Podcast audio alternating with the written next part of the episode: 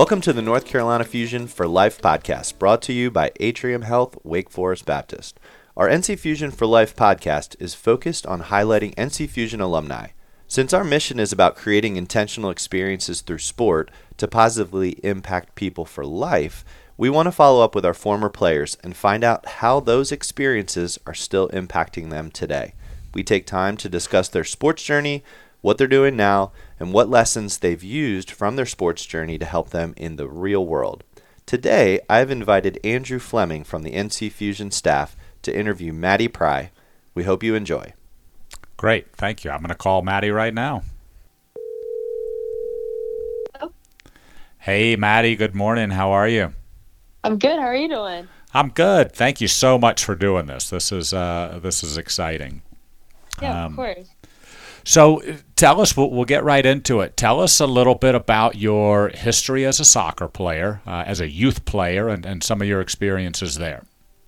Okay, so I grew up in Pinehurst, and soccer was pretty small there. So I played for a team, and one of my coaches took me and one other girl to Fusion because he became their director for a little bit. So we went whenever I was in, I want to say seventh grade, um, and that was when I kind of started getting more serious about soccer. So we would make the commute three times a week to Greensboro or Winston Salem which was like an hour 15 to one field and like an hour 45 minute drive to the other field.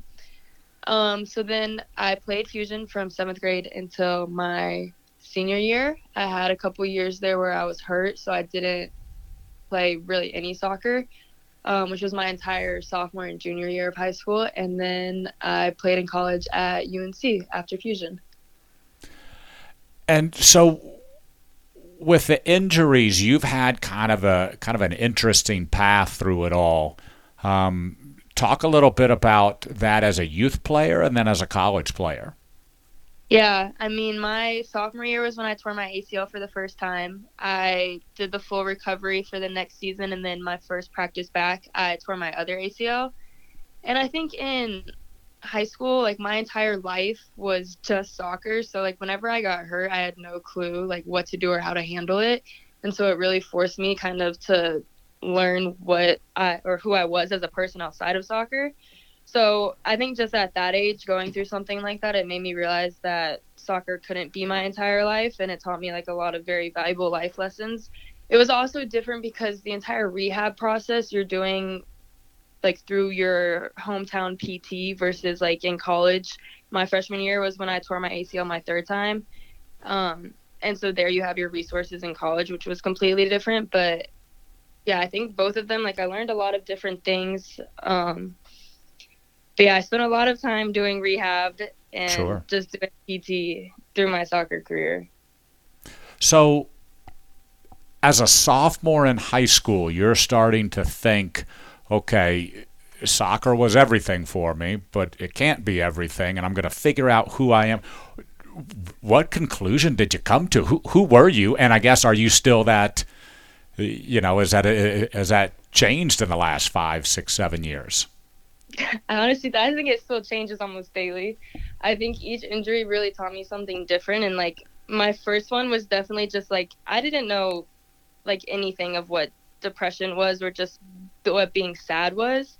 And so I think like my first one really showed me just like that was the first real struggle I had ever gone through with anything. And so it taught me like I can't necessarily do life alone. So like asking for help was something really big that I learned Sure. like my sophomore year and like I had great support from my parents. Um and that was also when I started to just do like anything outside of soccer. So like our high school had a bowling team. So like I couldn't run around so I joined like our bowling team and like got more into just like arts or anything like that. Um and then I think as I got older with it, like the closer and like more dedicated I got to soccer was the more devastating the injury would be just because once I was in college, that's when I was like I finally am here like I want to make my mark and do like all the dreams and like try to accomplish everything I had come to college for. And so then my freshman year when I got hurt again, that was probably the most devastating thing I had been through. Um and I think that really taught me just like I can't compare my journey to anyone else's. Like I think some of like the most beautiful parts of life is just the survival of it. And that was something i had to learn how to do my freshman year just having soccer taken away once again. Right. Like i really had to take some time after because i ended up medically retiring from that last injury and it took me two years of rehab in college to come to that conclusion. So then i took some time away from soccer uh, my junior year and then joined back as an undergrad assistant coach for my the rest of my junior year my senior year um, and that just taught me like a whole new side of soccer and like how to still love the game without playing it. Right. And like I think it really taught me too just like how to be a better teammate, more empathetic and to care about people and to recognize when people need to be cared for. So I think it was just like it changed my view on life in so many ways and my way that I could interact with people and like how to love and care for people better. And I think none of that would have ever happened if I never had any of the injuries that I did happen. So well, I would love to be playing soccer still. I think that I learned a lot of things I never would have if those didn't happen. Sure, sure. No, and I, I've always looked at you. Um, we've talked about uh, your path to kind of get where you are now. And I think that a lot of people, if they said, What would your dream be? Many young female soccer players would say, I would do whatever I could to be a part of the UNC women's soccer team. Mm-hmm. And when I look at you and I say, this is such a happy kid, this is a bright kid, and you were a good player. Um, but I wonder if if people realize, okay, would you really do anything? Because at some point in there, you suffered two incredible injuries and then still went on to pass fitness tests. Do what it takes to get into the UNC women's soccer program. Not, uh, not everybody can do that. Um, so so that's been interesting to watch. Let, let me ask you this: um, you, have learned uh, so much, and you talked about caring for other people and and who you are. And um, what's next for you? That is definitely what I am trying to figure out right now. So I'm in a master's program at UNC, and I think my purpose just for doing this master's program was I've never done college without soccer, and so I'm not involved with the team this year. And I wanted to see. I think I still like even after all of my injuries, based a lot of my time and just thoughts in general about soccer, and I never really thought what was next. And right. so that's where I think it's like a scary process, but it's very exciting too, just to have the freedom of I can go in any direction that I want to. But sure. I keep coming back to how much I love the sport and I love the impact that soccer can have on people and the impact that coaches can have on players. And so that's why like any chance I get to do a little kid camp or individual trainings, I will do it in a heartbeat. Right. And so I honestly think at the I'll probably do some random stuff for the next couple years, but I always think that I'm going to come back and be a coach. Right. We are hiring. Madi. You are always welcome here. Um, two two quick questions. Um, do you still bowl, and what's your top score? I don't. I went one time, so I won a state championship in high school. My hang on a second. Let's. We're, we're not mm-hmm. just glossing right over that. You're a high school state champion bowler. Is that what you just said? Yeah, I never never won one in soccer, but I won one in bowling. so that's always my fun fact. Whenever you have to like introduce yourself, that's my go-to one because I was pretty proud of that, honestly. You know, I sound surprised there. I'm not surprised at all. That's that, that's the least shocking thing that I'm going to hear all week. Um, this no, this is great. when I started bowling, because I feel like an average score ended up being like just for our team ended up being like a 180 or like around like like lower never like a 200 but around like a 150 to a 180 my first time i went bowling and like tried out because you had to try out for the team of course i think i had my first score was like a 34 then it was like a 22 and then it was a 44 and I'm like, I feel like that's honestly hard yes. to do because you roll the ball down there and you have 10 chances and there's 10 pins. Odds are you're going to maybe hit one each time. And I managed to not do that a lot of the times. Yeah, 34 would be difficult. You're exactly right. That's what I'm talking about, though. The growth and the extra work I put in for bowling, it got me to be a state champion. I think my highest score was like a 232. um, And then I I didn't bowl pretty much at all after that. I still like in my college room right now I have my bowling ball and my shoes in my closet. So in case anybody ever wants to go, I'm always down.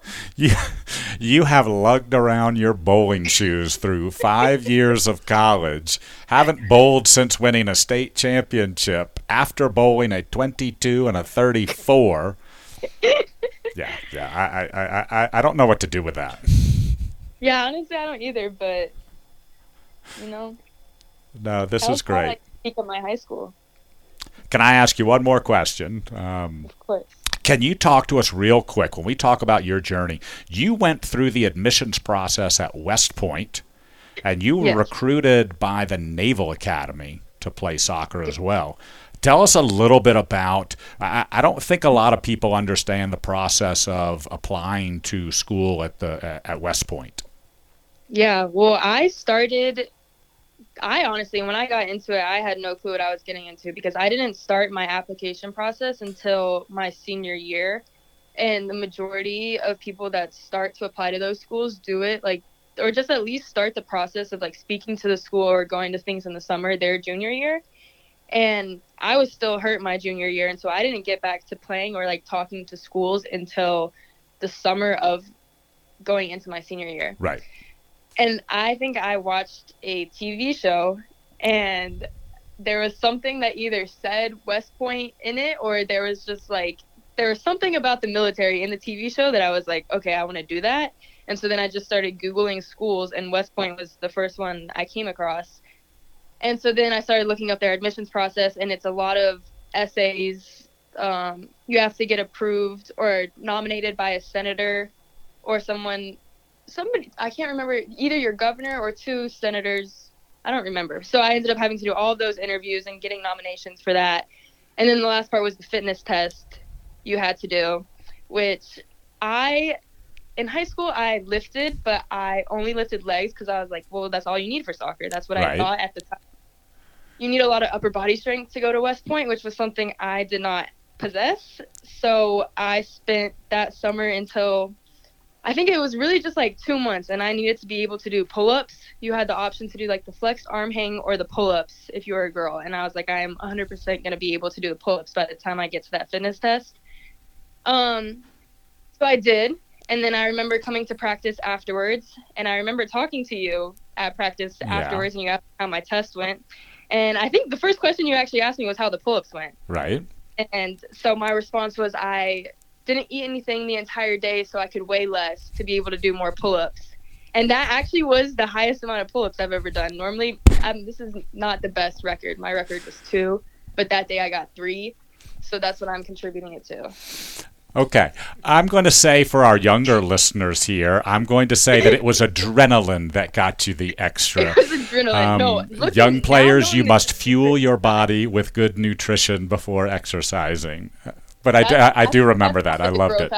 Too. I do now know the difference in the nutrition side of soccer. Never knew that until I got to college. So it definitely was adrenaline. You definitely need to eat before. I did love the logic, though. If I if I skip lunch, I'll be a little bit lighter, and I may get. I, I loved the logic. I mean, at 17, you didn't know any different. Right.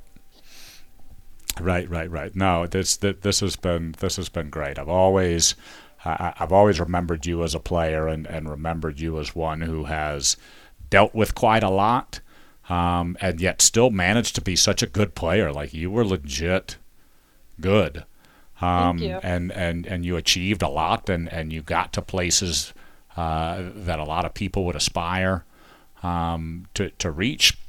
Uh, and and I'm just always excited to see what's next for you and, and where you end up. And I am absolutely not kidding. When you want to coach, when you want to be involved in kids, uh, you you come home. You you are Okay. welcome. I, I hope you go travel the world and end up somewhere else. But if you come home here, you are welcome anytime. Thank you so much, Andrew. And I can, whenever I think back to the coaches that I have had, you're always the first person that comes to mind that I can say, I know I would not be or have gone to UNC or had any of the soccer experiences that I have had if you weren't my coach. And I think just like the belief that you gave me, the self belief that I ended up getting just from the one season that I had my senior year. Like I think Yeah. you came in at the most perfect time for me to be able to believe in myself and to go and chase my dreams at Carolina. So thank you for that. Oh, thank you, thank you, thank you. We we really appreciate you taking time uh, to chat with us. This has been wonderful. Um, thank you so much, and, and we can't wait to see what's next for you. Thanks. All right, bye, Madi. Bye, Andrew. Thank you for listening to the NC Fusion for Life podcast, sponsored by Atrium Health, Wake Forest Baptist. It would mean a lot to us if you would subscribe to our podcast on your favorite streaming platform and share with others. You can also engage with us on the social media platforms of Facebook, Instagram, and LinkedIn. We hope you have enjoyed today's podcast, and we hope that it helps to forward our mission to create intentional experiences through sport to positively impact people for life. Go Fusion!